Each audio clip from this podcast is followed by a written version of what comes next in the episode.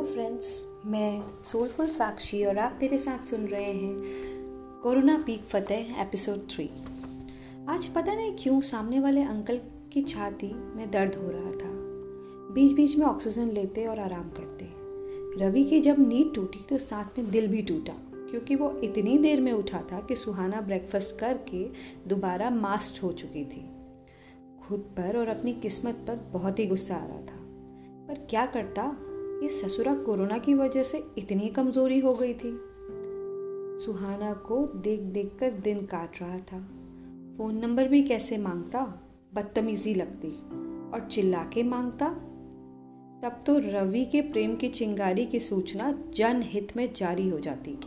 तो समझ लो भाई, सेवेंटीज वाला एक तरफा इश्क हो रहा था रवि को, सुहाना से।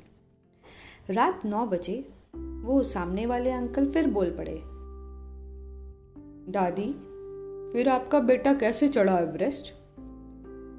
दादी हँसी और बोली, अरे तू इंटरेस्ट फुल लेता है। सभी फिर उस कहानी में गोते लगाने के लिए बैठ गए। फिर क्या था? दस दिन का ट्रैक कर अपराजित पहुँच गया एवरेस्ट बेस कैंप फोर। चार हफ़्ते वहीं रुक के अपने आप को क्लाइमेट के लिए तैयार किया।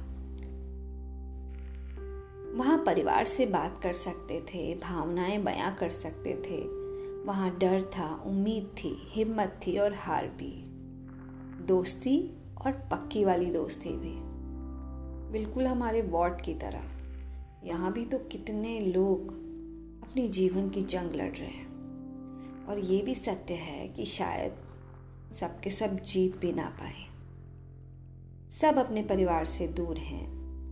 पर क्या करें? जीना छोड़ दें? इस ख्याल से डर के। सत्रह हज़ार सात सौ फीट की ऊंचाई जो है। रवि कुछ कंफ्यूज होके बोला, जी। अरे कैंप की ऊंचाई की बात कर रही है दादी। Seventeen thousand seven hundred feet सुहाना बोली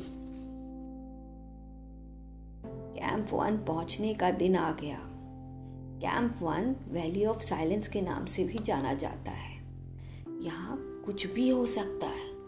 हवाएँ कम और डरावना सन्नाटा। हेडेक जैसा हम सभी को होता रहता है कोविड में, उससे भी ज़्यादा तेज शायद। ऑक्सीजन कम होती जाती है, जैसे जैसे हम ऊपर चढ़ते जाते हैं। ऑक्सीजन सिलेंडर का बोझ उठाकर बढ़ना पड़ता है आगे। कम से कम यहाँ इस वार्ड में ऑक्सीजन सिलेंडर उठाने का तो नहीं चलना पड़ता। खतरनाक ऊँची पहाड़ियाँ और खाई। कहीं भी आप गायब हो सकते हो, पलक छपकते ही। ऑक्सीजन, सीढ़ी, रस्सियाँ, शेरपा और भगवान। यही पाँच का सहारा रहता है। अपराजित बेटा मेरा काफ़ी थक गया था और उसकी चढ़ने की स्पीड बाकियों से कम थी। शेरपा फिर भी बोल रहा था कि अच्छा कर रहे हो आप। अपराजित के पैर अभी से दर्द दे रहे थे और सिर दर्द और तेज होता जा रहा था। दस किलो पीठ पर बाँध कर बर्फ़ पर चलना कोई आसान काम नहीं है। धीरे धीरे चीटी की तरह लाइन में चलते चलते पहुँच गए कैंप वन। रात कर, रात को आराम कर साँसें बटोरी और अगले दिन उजाला होने से पहले करीब दो बजे सुबह निकल पड़े कैंप टू मौसम बदल रहा था और कैंप टू के लिए निकलने के लिए सही मौसम का इंतज़ार करना ज़रूरी था। शायद एवरेस्ट कुछ रूट गया था। बहुत ट्रैफ़िक था उस दिन वहाँ। हाँ हाँ एवरेस्ट पे ट्रैफ़िक होता है टूरिस्ट का। क्लाइंबर टूरिस्ट का। तभी वॉट के कॉर्नर के बेड में लेटी एक महिला की तबीयत ज़्यादा ख़राब होने की वजह से बार बार निबुलाइज करने, दवा देने और फ्लूड लगाने के लिए वहाँ के कोरोना वॉरियर्स आ रहे थे। शायद वहाँ आईसीयू में जगह नहीं थी उस दिन। रात वो महिला बार बार कह रही थी, मेरी माँ घर में अकेली है, मेरी माँ बूढ़ी है, मैं मरना नहीं चाहती। उसको कौन दिखेगा? पर सुबह तक सिर्फ़ सन्नाटा बचा। वह नहीं बची। सच में, दादी की कहानी की तरह इस वार्ड का मौसम भी बदल गया था। सन्नाटा था बाहर, पर मन में उस महिला की बातें बार बार गूंज रही थी। जाने क्यों ऐसा लग रहा था जैसे जीवन के सब रंग उड़ गए हों। वैसे, बिल्कुल वैसे ही, जैसे शायद एवरेस्ट के एक्सपेडिशन पर लगता हो। बस एक रंग, सफ़ेद। सुहाना कुछ डाउन लग रही थी। और वो सामने वाले अंकल भी। रवि का ऑक्सीजन लेवल 90 था, पर पल्स रेट हाई और बुखार भी। दादी भी एक तरफ़ लेटी, किसी से फ़ोन पर बात कर रही थी। दिन उदासी में ही बीता। पर शाम को आज उन प्यारे डेडिकेटेड कोरोना वॉरियर्स ने साईं बाबा की आरती लगा दी।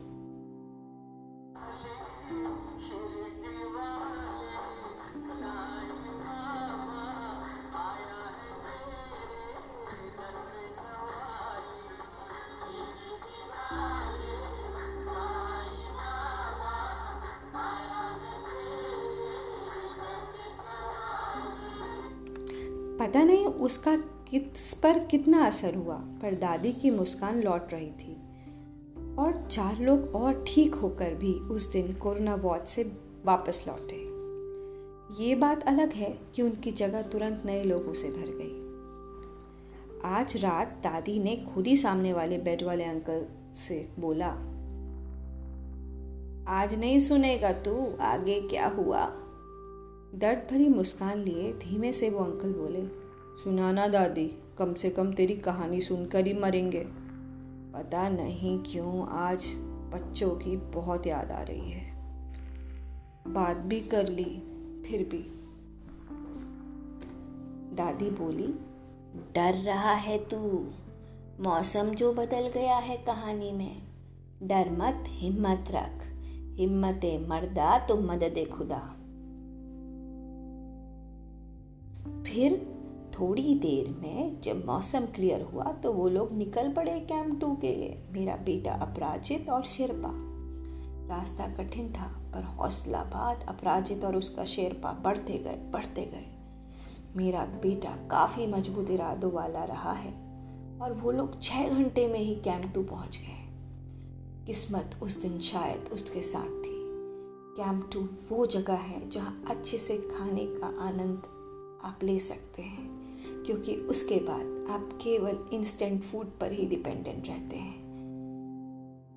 खाना कैंप टू में पहुंचकर सच में बहुत स्वादिष्ट लगता है। तभी वार्ड में फ़ूड पैकेट्स आ गए।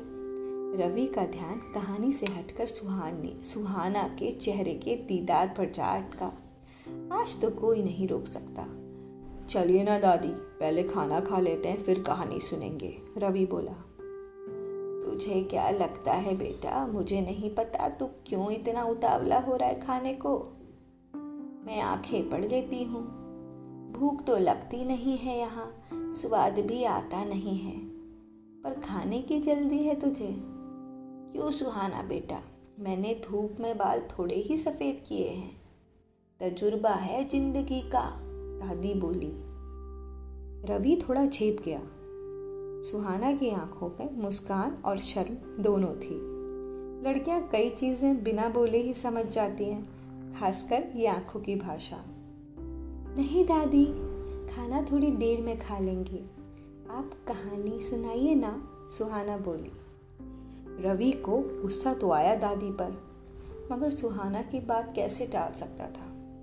पर दादी ने कह दिया चलो, बाकी कहानी कल। तब तक ज़िंदा रहना। आप सुन रहे हैं कोरोना पीक फतह एपिसोड थ्री मैं हूँ आपके साथ सोलफुल साक्षी।